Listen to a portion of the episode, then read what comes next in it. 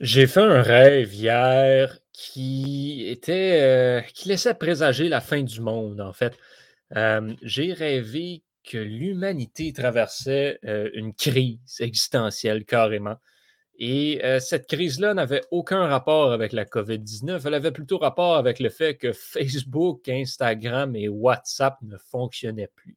Faites, faites juste vous imaginer 30 secondes la vie du monde d'aujourd'hui sans ces réseaux sociaux-là. Comme tout le monde se serait ramassé sur Twitter, premièrement, ce qui est une mauvaise chose parce que Twitter, c'est très.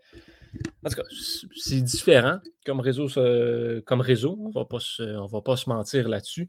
Puis, euh, puis je pense pas que c'est fait nécessairement pour les tripeux d'Instagram. Donc, ça aurait été euh, assez spécial que tout le monde se retrouve sur Twitter pour vrai.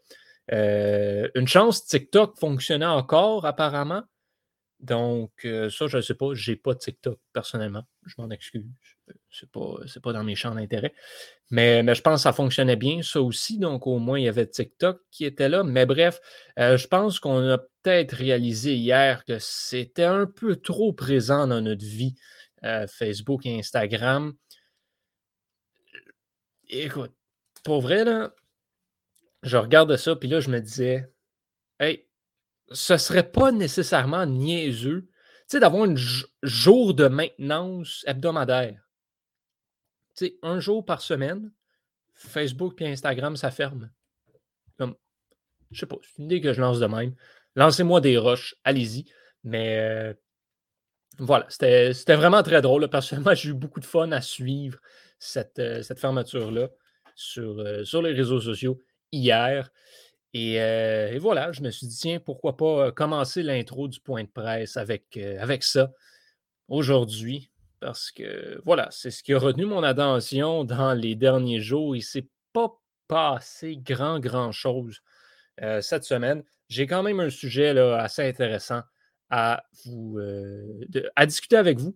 Donc, sans plus attendre, ben, bienvenue dans le quatrième épisode du point de presse, mesdames et messieurs. On part ça. Et cette semaine, encore une fois, on jase baseball.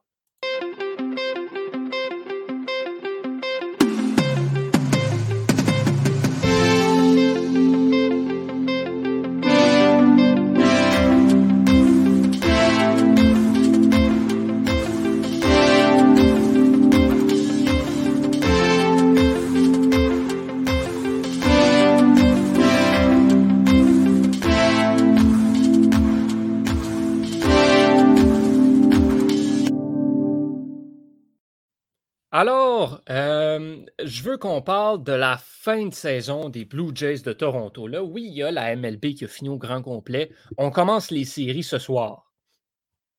Mais je veux qu'on parle plus en détail euh, des Blue Jays de Toronto qui, fin de saison, crève-cœur pour les Jays euh, à un match d'accéder au wild card, au match de quatrième as pour le meilleur deuxième un match, c'est tout ce que ça leur aurait pris. Il aurait fallu que les Yankees ou les Red Sox perdent. Mais, mais voilà, c'était pas, c'est pas ça qui est arrivé. On n'a pas eu l'occasion de, de voir les Blue Jays se rendre jusqu'aux séries éliminatoires. Ce sont donc les Yankees et les Red Sox qui s'affronteront dans la Ligue américaine pour le meilleur deuxième. Qu'est-ce qu'on a? Euh, donc, si on revient sur la saison des Blue Jays, qui a été quand même assez, bonne, assez solide, assez intéressante. Il y a beaucoup de positifs à retenir de cette saison-là. Les Blue Jays qui ont fait plusieurs grosses acquisitions durant la saison morte, on en parlait beaucoup. George Springer, c'en est un, qu'on a été chercher sur un immense contrat, lui qui était à Houston avant. On a amené Marcus Samian des Aces d'Oakland pour amener une, une certaine stabilité, un vétéran à l'avant-champ. Euh, bon, c'est sûr qu'on a perdu, euh, on a perdu quelques pièces en cours de route euh, parce que Springer été blessé essentiellement la, moitié de l'année. Donc, c'est sûr que ça n'aide pas. Et Kirby Yates, le releveur qu'on avait été chercher, qui était supposé être le, closer de l'année chez les Jays, ben, n'a pas joué de l'année.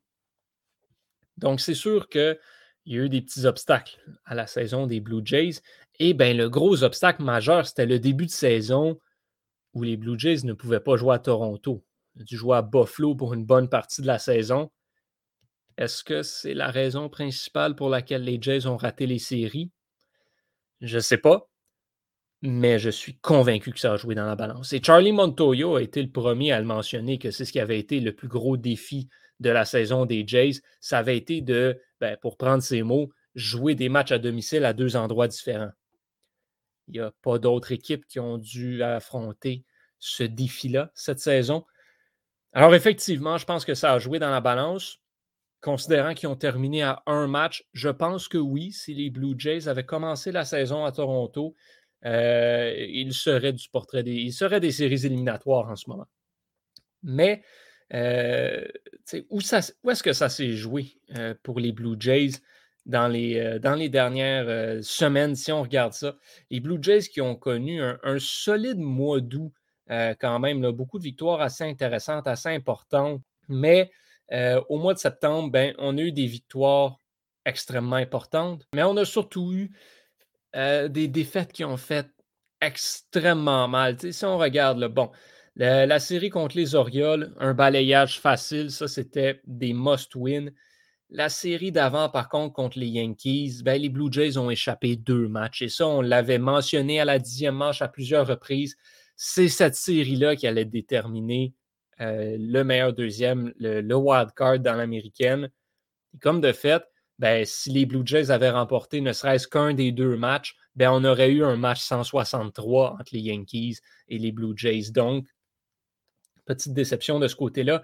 Et ben, ce, qui a, ce qui a fait surtout très mal à Toronto, c'est les deux défaites contre les Twins du Minnesota dans la série d'avant. Ça aussi, c'était des matchs que Toronto se devait de gagner, qui n'ont pas été en mesure d'aller chercher malheureusement. Donc, ça a joué contre eux à la suite de ça, une défaite contre les Orioles également, qui n'a pas fait du bien. Les... À un moment donné, tu ne peux pas toutes les gagner au baseball. C'est sûr qu'il y allait avoir des défaites, même contre des équipes de bas de classement. Malheureusement, à, la... à ce niveau-là dans la saison, les Blue Jays ne pouvaient pas se permettre de les échapper. Et donc, ben voilà, on a perdu euh, la chance de prendre part aux séries éliminatoires. Même par contre, si on n'a pas participé, si on ne va pas participer à la danse d'octobre, euh, il y a des joueurs quand même qui ont éclos cette année carrément et seront à surveiller pour les prochaines saisons. Ça regarde bien pour l'avenir des Blue Jays. Vladimir Guerrero Jr., quelle saison il a connue? Euh, on l'a couvert dans un autre épisode du Point de presse si ce n'était pas Shohei Otani, il serait le joueur par excellence de la Ligue américaine. Beau Bichette, encore connu une solide saison. Teoscar Hernandez a continué son éclosion. Écoutez, c'est pas compliqué.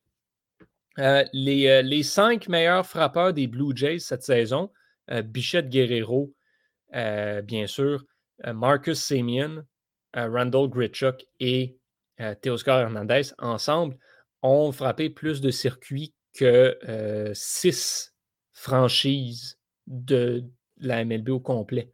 Donc, c'est pas rien dire. J'avais les, je les avais devant moi, là, cette statistique-là. Ah oui, j'ai dit. Euh, ces cinq frappeurs-là, les cinq meilleurs frappeurs des Blue Jays ont frappé plus de circuits que les Pirates, les Diamondbacks, les Marlins, les Royals et les Rangers. Ils en ont frappé autant que les Mets. Donc, il y a de quoi là. L'offensive des Blue Jays n'a pas été un problème euh, cette saison, surtout dans la deuxième moitié de l'année. C'est là qu'on a vraiment éclos de ce côté-là. Et c'est donc la force qu'il faut, faut retenir cette année. Là, Marcus Semien, qui a vraiment explosé au-dessus de 40 circuits pour lui cette saison, record de circuits dans une saison pour un joueur de deuxième but dans l'histoire de la MLB.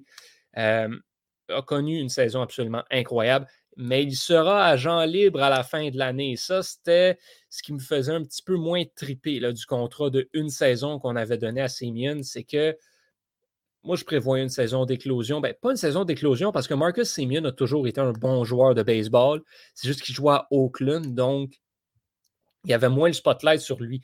Mais je m'attendais à au moins 30 circuits pour Marcus Simeon cette saison, pas 40 mais au moins 30. Je savais qu'il allait être solide et bon, et c'est ce que j'avais vraiment peur. C'est qu'avec un contrat d'un an, il va être vraiment bon, et les Blue Jays vont le perdre à la fin de l'année. Euh, Est-ce que c'est le joueur que Toronto se doit de re-signer? Absolument parce qu'ils ont d'autres agents libres à, signer également? Robbie Ray, notamment, euh, qui sera dans la course pour le Cy dans la Ligue américaine, a mené la MLB euh, au, chapitre des retraits sur des prises. Là, tu ne peux pas ramener tout le monde du côté des, Blue Jays, malheureusement. Mais euh, je pense que Simeon, c'est ça. Je pense que c'est lui qui va y. Honnêtement, euh, comme on ne veut pas à Toronto perdre Marcus Simeon. Les joueurs l'adorent, les partisans l'adorent. Mais il y a tellement d'équipes qui vont se chercher euh, un agent libre, un, pardon, pas un agent libre, un arrêt court et ça, c'est ce qu'il faut comprendre, c'est que oui, Marcus Simeon a joué euh, au deuxième but cette saison, mais c'est d'abord et avant tout un arrêt court. Donc, je pense qu'on je pense qu'on va devoir le laisser partir. Euh, malheureusement, il y a des équipes qui vont dépenser énormément d'argent pour aller mettre la main sur Marcus Simeon. On le répète, les Yankees de New York vont ouvrir le chéquier encore une fois.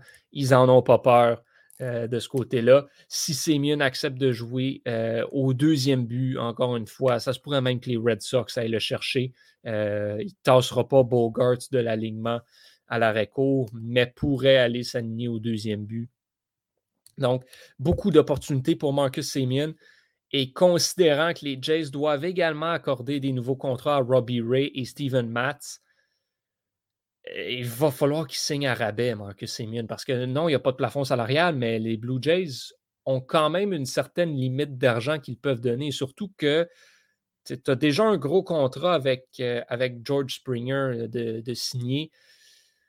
Tu ne veux pas défoncer la taxe de luxe non plus trop, trop. Donc, il y a beaucoup de points d'interrogation autour de l'avenir de Marcus Simeon avec les Jays, mais il aura été une des belles, euh, une des belles surprises cette saison, une des belles acquisitions.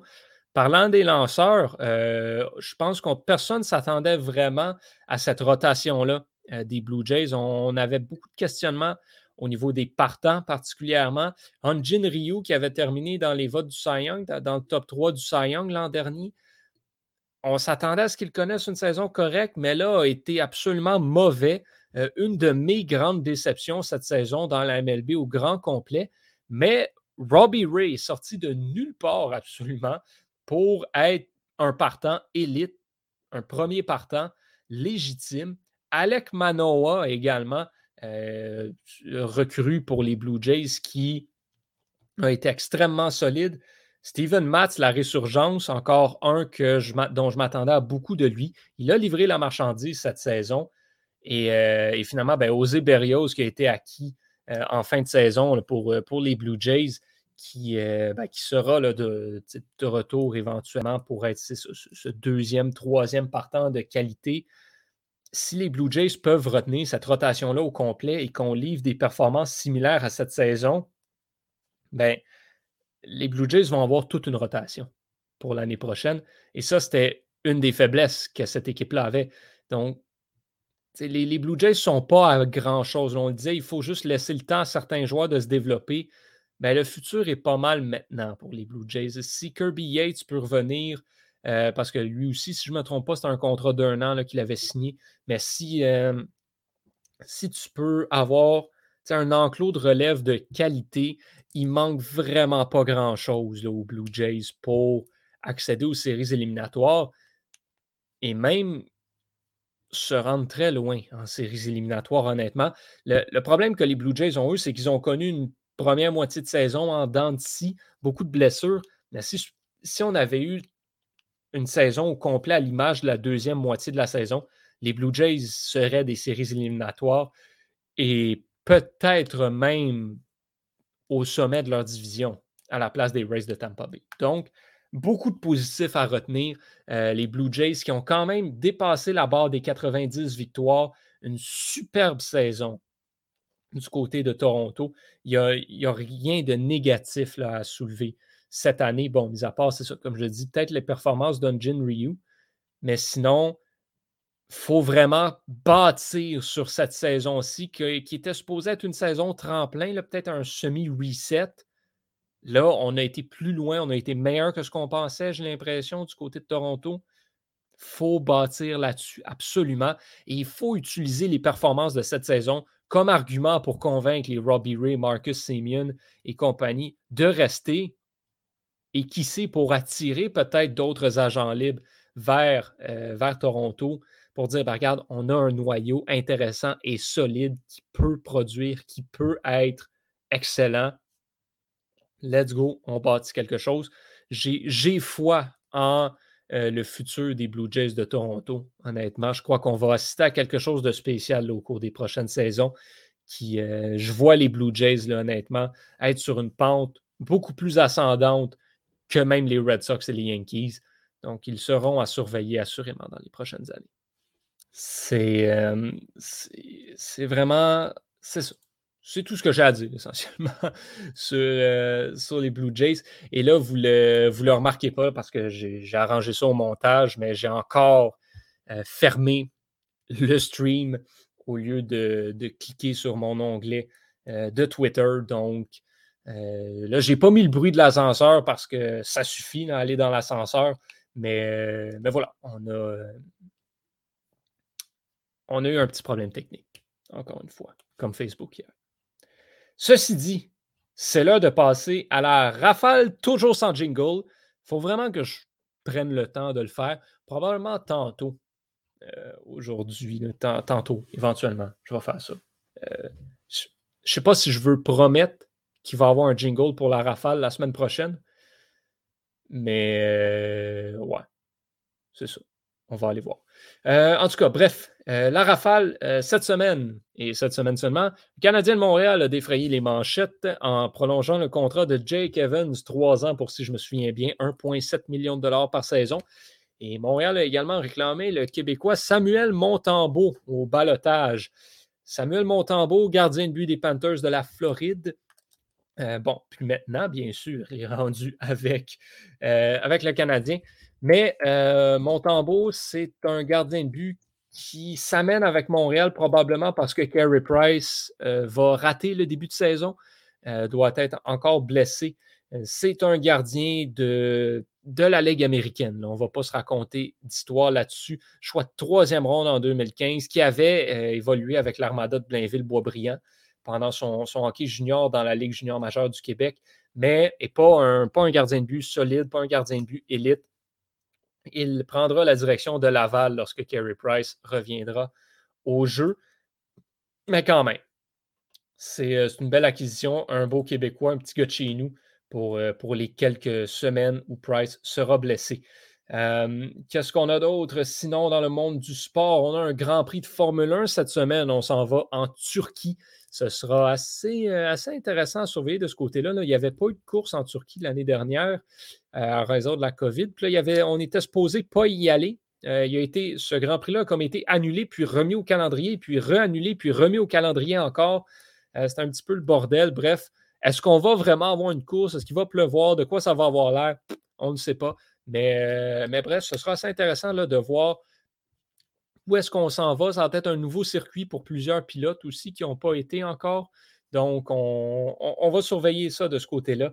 Je ne vais pas m'avancer sur une prédiction du côté du Grand Prix de Formule 1. Ce sera, à suivre, tout simplement, en fin de semaine. sinon, qu'est-ce qu'on a d'autre? Ben, on a eu, euh, une victoire assez, euh, assez importante. Ça, je veux vraiment la mentionner. Du côté du sport automobile, euh, cette semaine, plus précisément, si je ne me trompe pas, du côté de la NASCAR Cup Series. Boba Wallace, exactement, euh, qui, l'a remporté. C'est le premier afro-américain à remporter une course de NASCAR en 58 ans. Une victoire assez historique pour, euh, le pilote qui porte un uniforme euh, assorti de logo de McDonald's, ce que je trouve très drôle. Mais, mais voilà, donc je voulais la souligner, une victoire assez, assez historique, assez importante, assez impressionnante de, de ce côté-là. Ailleurs, sinon dans le monde du sport, ben, je reviens au baseball 30 secondes. C'est le début des séries éliminatoires. Match de quatrième as, match du meilleur deuxième dans la Ligue américaine ce soir. D'ailleurs, surveillez les réseaux sociaux du Club École parce que l'équipe de la dixième manche sera en direct dès 19h ce soir pour un avant-match de cette rencontre-là. Le match du quatrième as dans la nationale sera joué demain. Et euh, les séries commencent officiellement jeudi avec les rencontres de premier tour. Euh, c'est qui qui joue euh, jeudi, là, rapidement, je vais vous dire ça dans 30 petites secondes. Donc, on a match 1 jeudi entre les White Sox et les Astros. En fait, c'est la Ligue américaine qui commence tout simplement. Puis le match entre le gagnant des Yankees et Red Sox qui affrontera les Rays à Tampa Bay. Donc, on va commencer euh, les séries de division de ce, de ce côté-là. sinon, ben, on va parler de West Ham parce qu'il faut parler de West Ham comme c'est le point de presse. Euh, et West Ham, on a, on a, de quoi quand même assez intéressant à discuter aujourd'hui. Mis à part les résultats, on, va, en parler en premier.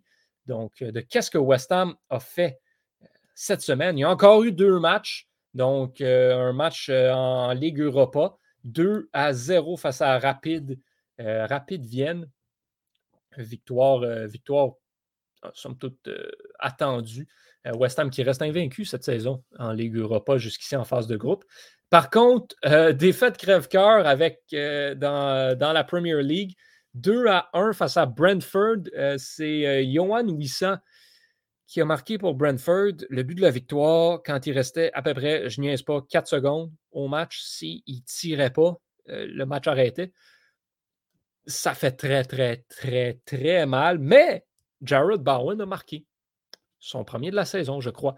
Donc, euh, match, euh, important pour, euh, le joueur dont dont j'ai un chandail. Donc voilà, West Ham qui, avec cette défaite, malheureusement, ne réussit pas à monter au classement de, la Premier League. une victoire les aurait, une victoire, ben, les aurait placés en fait dans le top ben, euh, écoute, ils auraient placé à égalité au troisième rang avec, euh, avec quatre autres équipes. Donc euh, là, on doit se contenter du neuvième rang, malheureusement, pour West Ham, qui n'a pas le pas le début de saison parfait, là, mettons, on va dire ça comme ça. après sept rencontres, trois victoires, deux défaites et deux nuls. Par contre, 14 buts pour, c'est quand même assez important.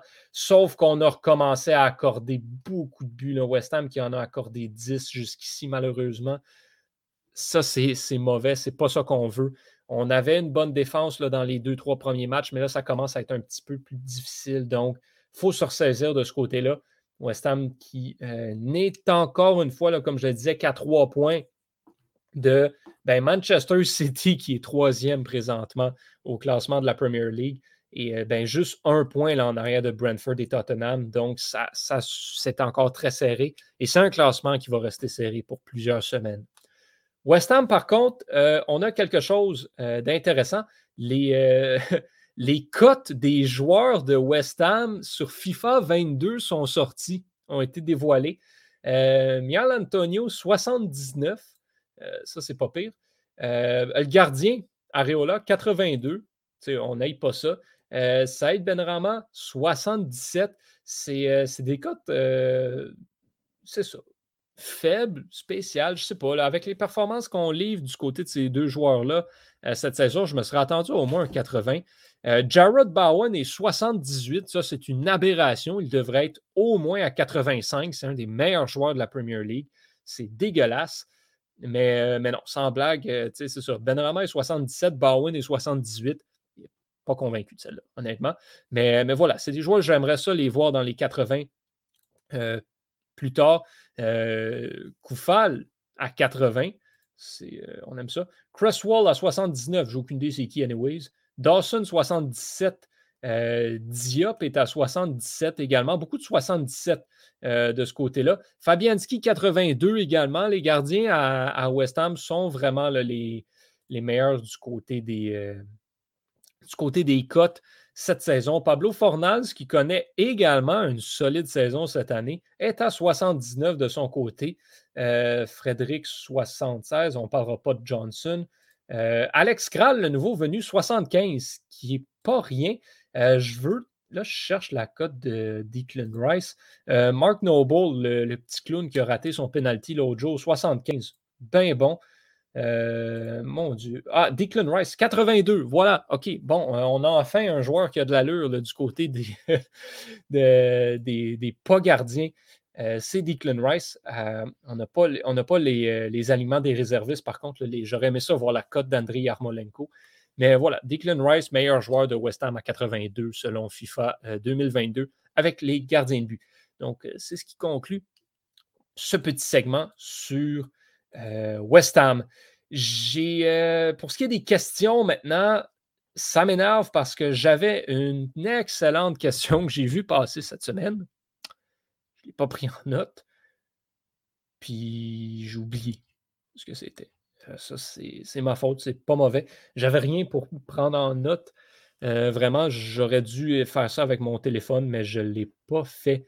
Donc, euh, donc malheureusement, ça a été, ça a été raté de ce côté-là. J'essaie juste de voir rapidement si je n'ai pas autre chose à surveiller de ce côté-là, du côté des questions du public en fait, si, on peut le, dire comme ça. Euh, j'ai pas grand-chose, honnêtement, parce que justement, ça a été quand même tranquille euh, de ce, côté-là. Euh, du côté du sport en général, une semaine intéressante, mais pas nécessairement très, très occupée. Donc, ben, je vais arrêter ça là, en fait, pour cette semaine. Parce que, surtout là, parce que le chat vient de rentrer encore une fois, dans le, dans le studio, dans ma chambre, en fait.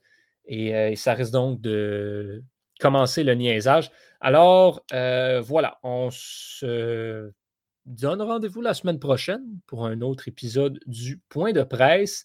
D'ici là, ben, on va se souhaiter qu'il y ait beaucoup d'actions, que ce soit dans la MLB, dans la NFL, dans la LNH. On va souhaiter euh, victoire de West Ham que je n'ai même pas parler en fait de qu'est-ce qui s'en venait cette semaine pour West Ham, euh, effectivement, euh, la réponse est rien. West Ham ne joue pas cette semaine. On ne joue pas avant dimanche le 17. C'est un match face à Everton, une semaine de congé. en fait, ben, on, on, niaise beaucoup, mais, c'est semaine de congé pour, pour tout le monde dans la Premier League. C'est la pause internationale, si je ne me trompe pas, cette semaine, donc on n'a pas de match. C'est voilà, le gars de soccer en moi ne s'y connaît pas encore à 100% de ce côté-là. Donc, bref, euh, je, vous dis, euh, je vous dis au revoir. Pas d'ascenseur cette semaine. We did it. On est content. On va espérer que ça continue comme ça pour les prochaines semaines. Donc, portez-vous bien, mesdames et messieurs. Je suis Yohan Carrière. On se reparle très bientôt dans un des podcasts du Club École, la dimanche ce soir, 19h. Vous ne voulez pas rater ça.